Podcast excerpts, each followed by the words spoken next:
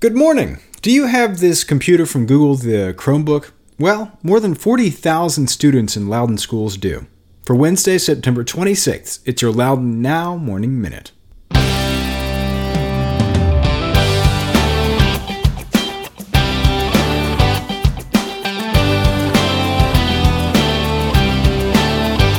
You and thousands of other people listen to the Morning Minute every day. It's trusted, it's personal, and you take it with you wherever you go. So if you've got a business, why not advertise on the Morning Minute and reach the thousands of people listening right alongside you wherever they are? Get in touch at loudounnow.com slash advertise or email us at sales at loudounnow.com. That's loudounnow.com slash advertise or sales at loudounnow.com.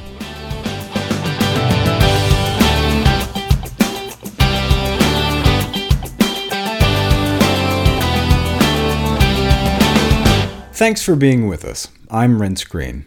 Ask almost any kid in Loudoun how the first month of school is going, and you'll probably get an excited answer about a Chromebook. If you haven't seen one it's sort of laptop from Google, and more than 40,000 students in 46 schools are now equipped with their own Chromebook. It's a major milestone in the school system's goal to put a personal digital device in the hands of every teacher and every student from third grade through senior year of high school. Next year, students in 23 more schools will get Chromebooks, and the year after that, the students in the last 23 schools will get them. A year ago, the school system hired Vince Scheivert as the Assistant Superintendent of Digital Innovation to oversee rolling out getting these Chromebooks to everyone. But he said the foundation for the one to one device thing started long before he came to Loudoun. The school board hired Superintendent Eric Williams in 2014 in part because of his success introducing technology in the classroom at his previous school district in York County.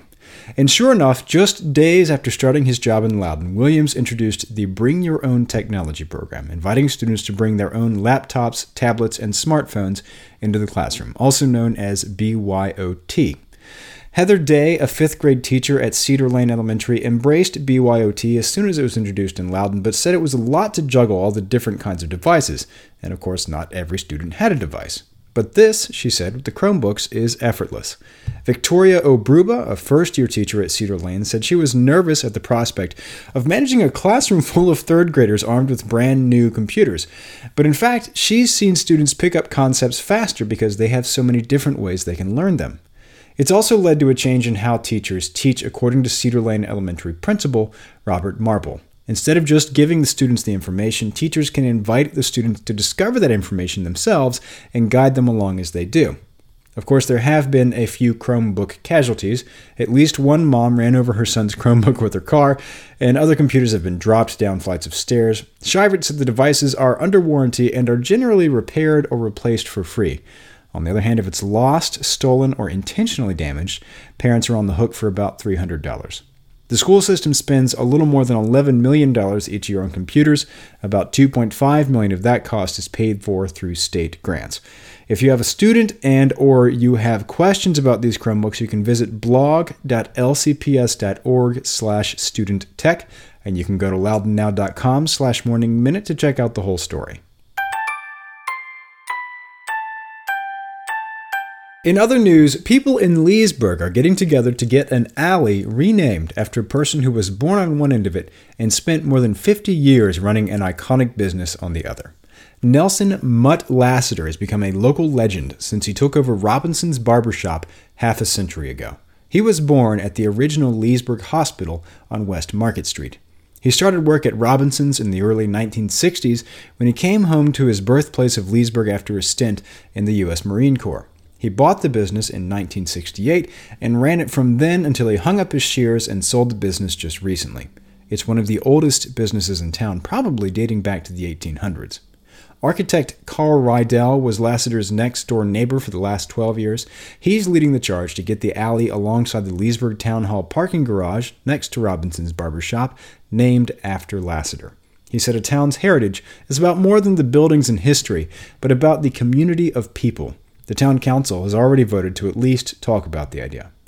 Lassiter said he would be honored to have the alley named after him. He pointed to other spots in town named in honor of notable black people, like the Mervyn Jackson Park next to his shop and John Tolbert Elementary School. He hopes to join their company with the alley where he started his life and where his longtime career unfolded and ended.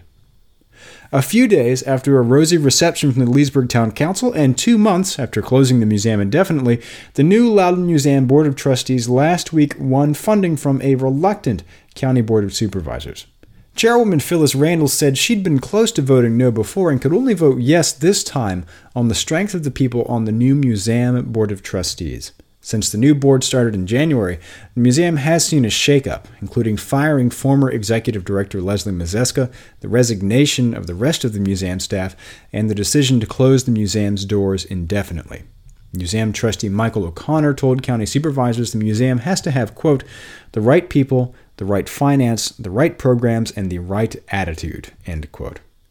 Supervisors had expressed growing frustration over bailing out the museum with cash year after year, and in 2016 drew up an agreement to give the museum $156,000 a year for three years contingent on meeting quarterly benchmarks and renewing annually. In 2017, the county staff found the museum had been meeting its benchmarks, and supervisors renewed the agreement. This year, despite the shakeup at the museum, county staff members expressed confidence in the museum and recommended renewing again. The day of their meeting with the trustees, county supervisors received a letter from that former executive director, Mazeska, saying the new trustees, quote, lack the commitment, vision, and ability to effectively govern the institution as demonstrated by the actions they've taken over the past nine months, end quote. And Randall said she was shocked at how little information is in the museum about Loudoun County's history of enslavement. She said the museum has been whitewashed to a disturbing degree. Anyway, with money in hand, the museum board is now working to hire a new museum director and get the museum open again. They are currently seeking volunteers for Psychic Night at Loudoun Museum, scheduled for Saturday, October 27th. And a man from Ashburn is facing felony charges after what started as a drunk in public charge.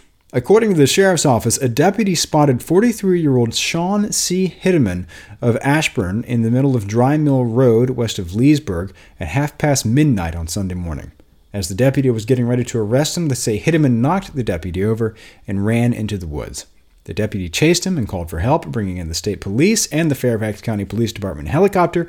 A sheriff's office canine tracked Hitteman to a shed and found him hiding under a cardboard box.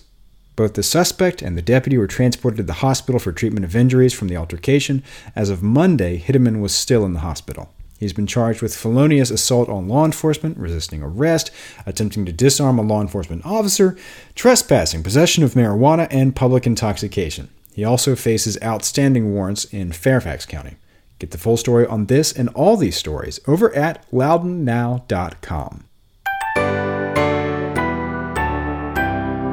On today's Get Out Loudoun calendar, Spanky's Shenanigans is hosting Yappy Hour tonight from 4 to 9 p.m. Come on out for a night with good friends, good times, and your good dog. 10% of deck food sales go to a local animal charity, and the Ryan Forrester Duo is playing from 8 to 11. Get the details on this event and check out the rest of the events calendar at getoutloudoun.com. And if you like the Morning Minute, equip every student in Loudoun County Public Schools with a subscription to the podcast and subscribe wherever you get your podcasts It'll be waiting for you there every morning. Okay, have a great day.